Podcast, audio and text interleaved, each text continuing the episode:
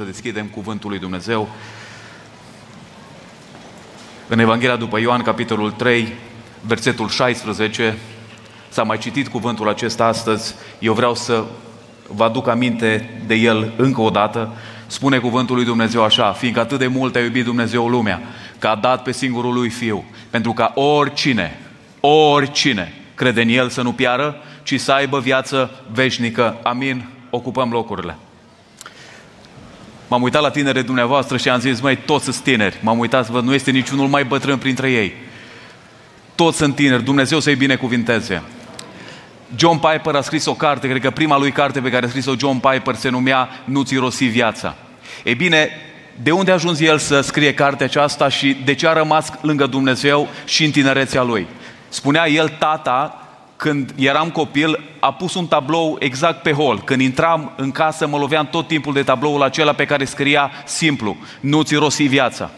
Ei bine, m-au urmărit cuvintele acestea, acelui tablou, toată tinerețea mea. Toată tinerețea mea. Când vrei de fapt să-L slujești pe Dumnezeu? Când ești bătrân?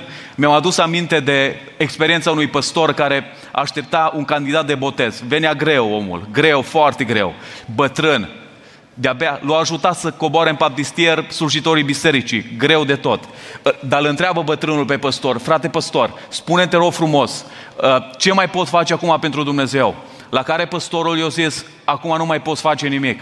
Trebuie să te întorci la Dumnezeu când erai tânăr. Trebuia să-ți dai vlaga lui Dumnezeu când erai tânăr, nu acum. Acum așteaptă mântuirea lui Dumnezeu. Vreți să fiți răsplătiți de Dumnezeu într-o zi? Dați-vă toată tinerețea lui Isus. Slujiți în foc. Mai bine slujești șase luni de zile în foc pentru Dumnezeu și pe urmă mori. Mai bine slujești șase luni de zile în foc pentru Dumnezeu și după, aia, după aceea să stai capul ca și lui Ioan Botezătorul. Dar să ajungi în prezența lui Dumnezeu și acolo să arzi ca o flacără. Au cântat corul cântarea foarte frumoasă, o nemărginită și cuprinsă dragostea ta. De fapt, mesajul meu în această dimineață se intitulează în felul următor. Cum numai Dumnezeu poate să iubească.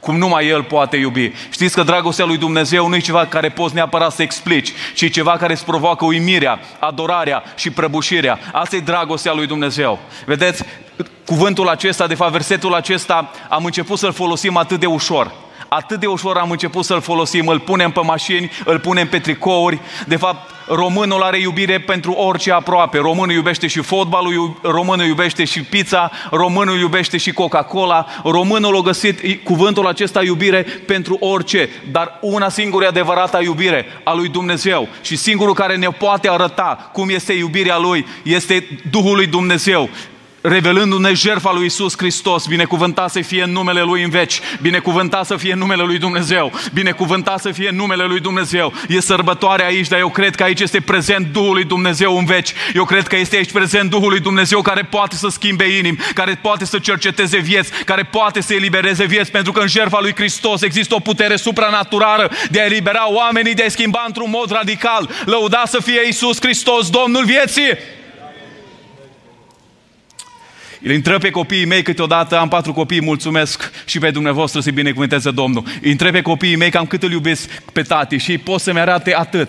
Iubirea lor este limitată. Cu siguranță este limitată și iubirea noastră, dar există unul care are iubire nelimitată și acela este Dumnezeu prin Isus Hristos, Fiul Lui. De fapt, cum este iubirea lui Dumnezeu? În primul rând, spune Biblia, fiindcă atât de mult a iubit Dumnezeu lumea, Dumnezeu n-a rămas la cuvinte și în primul rând iubirea lui Dumnezeu a fost una demonstrată. Știți că iubirea unora dintre noi stă în afirmații și în declarații doar? Atât. Sunt căsătorit cu soția mea de 14 ani. Mulțumesc și vouă să vă dea Dumnezeu mulți ani înainte. Nu am auzit niciun amin în această dimineață. Și vouă să vă dea Dumnezeu mulți înainte. Amin, amin. Și nu cred că a fost puține zilele în care să-i spun soției mele că uh, nu iubesc. Aproape în toate zilele îi ziceam, draga mea, I love you, te iubesc. Te iubesc, honey, I love you. La care ea mi-a arătat câteodată și aspiratorul, și mătura, și vasele. Pentru că iubirea nu stă în primul rând de declarații. Știți că trăim generația lipsei de originalitate în care atât de ușor pronunțăm cuvântul te iubesc, atât de ușor facem declarații, dar prea puține sunt demonstrațiile, prea puține. Fac o paranteză aici, permiteți-mi. Aduceți-vă aminte când era soția dumneavoastră tânără, Nu, de câte ori a spus te iubesc și era în stare să înconjor toată lumea asta pentru ea de șapte ori. Dar acum s-a schimbat uh, vremea, s-a schimbat timpul, uh, s-a pus praful pe căsnicia dumneavoastră și acum îți este greu să-i aduci un pahar cu apă când îți cere. Dar înainte făceai orice pentru ea. Acum zici, dar ce, nu ești în stare să ți-l aduci tu? Iubirea lui Dumnezeu n-a stat în declarații, nici în afirmații în primul rând, ci iubirea lui Dumnezeu a stat în demonstrații. Fiindcă atât de mult a iubit Dumnezeu lumea. Eu nu pot, dragii mei, predica mea este prea slabă ca să cuprindă iubirea lui Dumnezeu. Predica mea este prea falimentară ca să vă spun cât de mult a iubit Dumnezeu. Dar în numele lui Isus Hristos mă rog, ca cei care n-ați experimentat până acum iubirea lui Dumnezeu, pătrunzătoare, care te face să te prăbușești și să te pocăiești, în numele lui Isus, în numele lui Isus, în numele lui Isus, mă rog să experimentez în această dimineață. Față de cine s-a arătat iubirea lui Dumnezeu? Ascultați-mă, fac față de oamenii care niciodată nu meritau să fie iubiți. M-am stat și m-am întrebat ce păstor ce păstor își lasă 99 de oi pe islas bune? Acele oi sfinte care vin la biserică, acele oi sfinte care dau îndemnuri, acele oi sfinte care îți dau jecioala, acele oi sfinte care niciodată n-au făcut probleme și să se ducă după oaia neagră. Ce păstor? Păi dacă mi-ar spune unul din biserică care a făcut rușine bisericii, frații, ce m-a săturat de voi, m-a săturat de tine, m-a săturat de biserică, m-a săturat de pentecostalism, m-a săturat de toți de aici, eu plec. Dragul meu spune, fă ce vrei, du-te dacă vrei să te duci. Nu, unii dintre noi așa am procedat, dar ce păstor când i-ar veni înapoi oaia aceea uh, care a făcut rușine bisericii, a plecat de la familie, ar veni și ar plânge în holul bisericii, acolo s-ar prăbuși pe genunchi. Ce păstor ar întrerupe predica, programul în această dimineață și ar spune, înainte să-i botezăm pe copiii ăștia aici, comandăm pizza și cola. Ne veselim. Știți că e bucurie, e veselie și în cer? În această dimineață e bucurie în cerul lui Dumnezeu. Dar m-aș bucura ca tu care nu-L cunoști pe Dumnezeu, tu care stai departe de Dumnezeu, tu care n-ai nicio treabă cu Dumnezeu, tu care trăiești un pentecostalism falimentar, tu care, cum mi-a zis un prieten de-a meu, Marius, 37 de ani a fost pentecostal, de 5 luni și pocăit. Probabil ești de ani de zile pentecostal, dar niciodată n-ai fost pocăit, niciodată n-ai avut întâlnirea reală, autentică cu Isus Hristos, Fiul lui Dumnezeu. Lăudat să fie numele Lui, că El schimbă și astăzi oameni. Sau ce tată, dacă ar veni pruncul la el și o zis, tată, nu te iubesc pentru ceea ce ești tu, te iubesc pentru ceea ce poți să-mi dai tu, te iubesc pentru banii tăi, te iubesc pentru conturile tale, te iubesc că mă ofer mașini, dar știi ceva, tată, dăm partea mea de avere că m-am săturat de tine. Cum te-ai simțit să vină pruncul tău la tine? Știți că în contextul patriarhal din Luca 15, un asemenea prunc trebuia să fie omorât cu pietre. Dar tatăl zice, îi partea averea și a zis, piule, du-te, te rog frumos, du-te dacă vrei să te duci, dacă asta este alegerea pe care vrei să o faci, du-te! Și s-a dus pruncul ăsta și a risipit averea și-a, și-a, și-a pătat reputația. A venit la un moment dat acasă și a folosit cuvântul ăsta. Mor, dacă eu mai stau aici la porci ăștia. Eu mor. Câți argați are tatăl meu? A început să-i numere, să facă socoteală. Nu-i problemă să mă facă tata ca pe un argat. Eu vreau să fiu lângă el și să duce pruncul ăsta acasă. Și taică să o vede de la depărtare. Știți că Luca 15 este singurul pasaj din Biblie unde Biblia afirmă că Dumnezeu aleargă. Pur și simplu Dumnezeu aleargă. Și spune că tatăl a alergat spre acest prunc, l-a îmbrățișat și au plâns amândoi, l-a sărutat mult. Gândiți-vă, pruncul ăsta merita, iertați-mă, picioare. Și a zis, pruncule, tu ți-ai, uh, mi-ai pătat reputația mea, ți-ai pătat reputația ta, mi-ai risipit averea, mi-ai făcut de rușine. Te rog frumos, din momentul ăsta putea să zică părintele, uiți adresa mea, uiți ușa mea. Dar ascultați-mă, nu așa procedează Dumnezeu. Oricât ai fi de păcătos în această dimineață, oricât de, oricât de mare ar fi groapa în care ai fi căzut, există o mână care ajunge în cel mai greu hău, în cea mai neagră groapă, care curăță cea mai murdară și nenorocită mizerie. Și aceea este mâna Domnului Isus Hristos, lăudat să fie numele! Aleluia! Aleluia! Binecuvântat să fie Domnul Dumnezeul nostru! Glorie Lui în veci! Glorie Lui în veci! La un moment dat spune, spunea cineva, ilustrându-L pe Dumnezeu, Spunea că Dumnezeu era pe scaunul de domnie și la un moment dat îl cheamă pe Arhanghelul Mihail la el și zice, vei merge tu să răscumperi lumea asta din păcat, din pierzare. La care Arhanghelul Mihail zice, da, mă voi duce. La care Dumnezeu zice, știi prețul? Zice, nu, care este moartea? Face un pas în spate și zice, Doamne, nu mă pot duce. Bine, Arhanghelul Gavril îl cheamă, te vei duce tu să răscumperi lumea din păcat, din nenorocire, din noroi. Da, zice, dar care prețul? La care Dumnezeu zice, moartea. În momentul acela face un pas în spate și zice, nu mă voi duce. La un moment dat se uită Dumnezeu peste miile și zecile de mii de îngeri și la un moment dat toți au întrebarea lui Dumnezeu și au acoperit capul cu aripile lor și toți într-un cor au zis, e prea mare prețul. Și în momentul ăla s-a făcut tăcere. Și în tăcerea aceea se iau niște pași. În fața scanului de domnie să te iau un miel și mielul îi zice așa lui Dumnezeu. În sulul cărții nu-i scris nici despre Gavril, nici despre Mihail, nici despre niciun înger, ci în sulul cărții se scris despre mine. Vin să fac voia ta, Dumnezeule. Vin să fac voia ta. În al doilea rând, iubirea lui Dumnezeu a fost una jerfitoare, fiindcă atât de mult a iubit Dumnezeu lumea, că a dat pe singurul lui Fiu. Pe singurul lui Fiu. Iubirea lui Dumnezeu a fost una jertfitoare. Câți dintre voi v-ați dat pruncul, nu pentru prieteni, ci pentru dușmanii voștri. Nu, asta nu e nebunie. Pavel spunea despre nebunia lui Dumnezeu să iubească oamenii care niciodată n-ar fi meritat să fie iubiți. Să-a dat Dumnezeu pruncul pe Fiul Lui, pe singurul Lui Fiu, pentru dușmanii Lui, pentru că în ADN-ul nostru, în ADN-ul tuturor, tuturor dintre noi striga rebeliune la adresa Lui Dumnezeu, independență la adresa Lui Dumnezeu, pentru că niciunul dintre voi nu v-ați întors că l-ați iubit pe Dumnezeu atât de mult. Nu, ci pe fiecare, pe fiecare dintre voi, dintre noi ne-a zdrobit la un moment dat păcatul și singura soluție era iertarea Lui Dumnezeu, era singura soluție. Pe singurul lui Fiu l-a dat Dumnezeu. Știți care e esența Bibliei, esența creștinismului? Că Dumnezeu era în Hristos, împăcând lumea cu sine. I-a zis odată fetiței mele, avea patru ani, când o, o, am adus-o de la grădiniță, i-am zis, draga mea, Dumnezeu a pus mâna în lutul ăsta, în pământul ăsta, i-a dat formă, l-a modelat, i-a dat forma de om și a suflat suflare de viață peste el. La care fetița mea zice, tati, tati, tati, dacă Dumnezeu a făcut omul din lut, nu s-a murdărit cu el pe mâini? Am zâmbit prima dată, dar mi-am dat seama că afirmația fetiței mele ascundea un adevăr fundamental. Acum 2000 de ani, pe jertfa din, pe crucea din dealul Golgotei, Dumnezeu a început să dea din nou formă omului. Atunci Dumnezeu a făcut din noi oameni. Numai atunci când te întorci la Dumnezeu este, ești cu adevărat om. Până atunci, instinctele animalice, fără, omul fără Dumnezeu, ascultați-mă, este câteodată mai prejos decât un animal. Uitați-vă în România pe care noi o trăim și nu numai în lumea asta. Legiferarea avorturilor. România din 1956 a ucis peste 30 de milioane de prunci în pântecele mamelor. Dreptatea lui Dumnezeu la un moment dat, mânia lui Dumnezeu, spune cuvântul lui Dumnezeu că cerea dreptate. Dreptatea lui Dumnezeu cerea moartea mea, dar iubirea lui Dumnezeu cerea salvarea mea.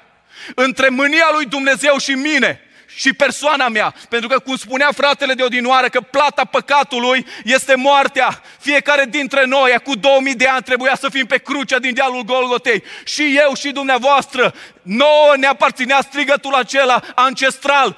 O, oh, Dumnezeul meu, Dumnezeul meu, pentru ce mai părăsit? Fii și mie și ție ți aparținea strigătul acela. Dumnezeul meu, Dumnezeul meu, pentru ce mai părăsit? La care răspunsul lui Iisus Hristos a fost pentru ei. Pentru noi. Pentru fiecare dintre noi. Când dreptatea lui Dumnezeu cerea moartea mea, între mine și dreptatea lui Dumnezeu s-a interpus crucea lui Hristos și crucea mea a fost paravan. De aceea spunea cineva, jertfa lui Isus este suficientă pentru toți oamenii de eficientă numai pentru toți cei care cred. Mi-au adus aminte de întâmplarea unui prunc cu unui băiețel. I-a zis, stai că s-o dată, auzi, când o să împlinești șapte ani, o să te duc la locul de muncă unde eu lucrez. Am plinit pruncul șapte ani și o zis, tată, promisiunea. L-a luat taică s de mână și o zis, dragul meu, te duce tati să vezi unde lucrez eu. Uite, tati e responsabil cu un pod și în momentul în care trec vapoarele, tati ridică podul, în, în momentul în care trece trenul, tati trebuie să lase podul în jos. Și îl ia pe băiețel de mână și îl duce. Îl duce prin gară, pentru că uh, drumul spre locul de muncă era prin gară. Și la un moment dat băiețelul se uită la fiecare vagon. Admira fiecare vagon și în primul vagon au văzut un soț și o soție care se certau. În al doilea vagon erau niște doamne care bârfeau pe alta care nu era acolo. În alt vagon era un bărbat care filtra cu o femeie. În alt vagon erau câțiva care fumau și glumeau prostește. Ajunge la locul de muncă, tai că să-i dă o undiță și o zis, uite, vezi balta asta, joacă-te aici până când tata ridică podul, că trebuie să treacă în vapor. Ce se gândește băiețelul? Ar fi mai bine să pescuiască de pe, de pe piciorul podului, pentru că de acolo poate să prindă pești reali. Acolo e apă reală, nu e o baltă. În timp ce taică era preocupat, foarte preocupat cu, cu lucrul lui, la un moment dat trenul îi dă semnalul că trebuie să, uh, trebuie să vină. Să uită la tren și își caută pruncul în momentul ăla. Nu își găsește pruncul, intră într-o disperare fantastică și unde crezi că era pruncul? Era pe piciorul podului, unde trebuia să calce talpa podului ca să treacă trenul. Avea doar o opțiune. Ori, ori, lasă talpa podului jos și moare pruncul lui. Ori, lasă talpa podului sus și mor 300 de oameni. Cum ați reacționat în momentele acelea? Dacă vă spune, ați fi în, în poziția acestui tată, dragii mei, cum ați reacționa? Cum ar fi inima voastră? Și o zis, stai că așa, decât să moară 300 de oameni, mai bine moare pruncul meu. Și în momentul în care trenul a început să pornească din gară, tai că o lasă podul jos și își trivește pruncul.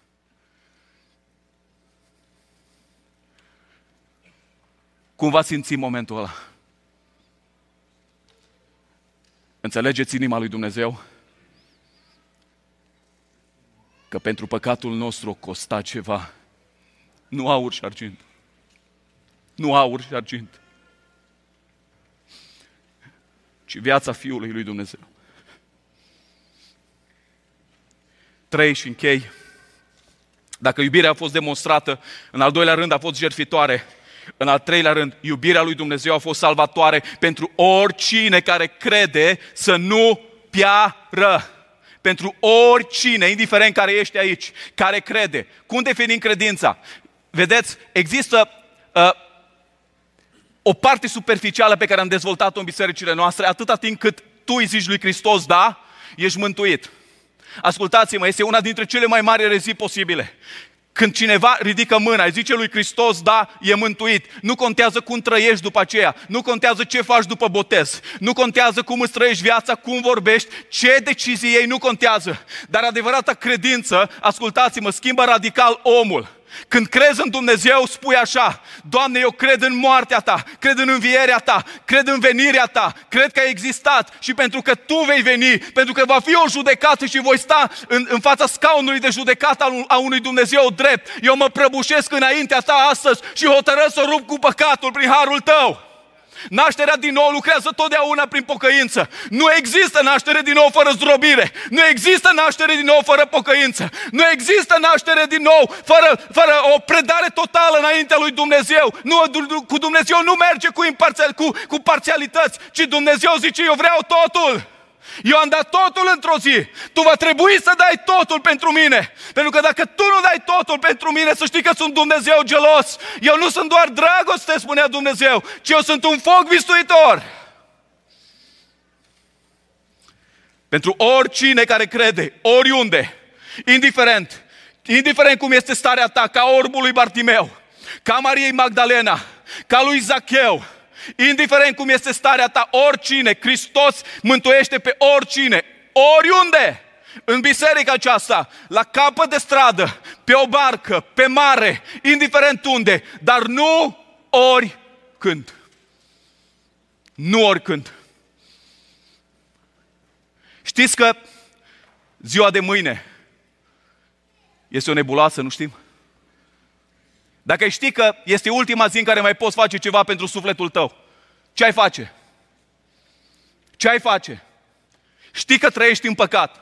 Știi că trăiești în imoralitate, probabil. Știi că ești departe de Dumnezeu. Ce ai face dacă ar fi ultima zi în care Dumnezeu îți spune poți să faci ceva astăzi? Ce ai face? S-au culcat tineri sănătoși și s-au trezit morți. Am fost la 20, acum 2 ani de zile la un, unul dintre cele mai grozave, grele priveghiuri din viața mea. Când la un moment dat un tânăr de 24 de ani era într-un sicriu. I-a zis maică sa la 18 ani, auzi, nu vrei să te întorci la Dumnezeu? Nu vrei, nu?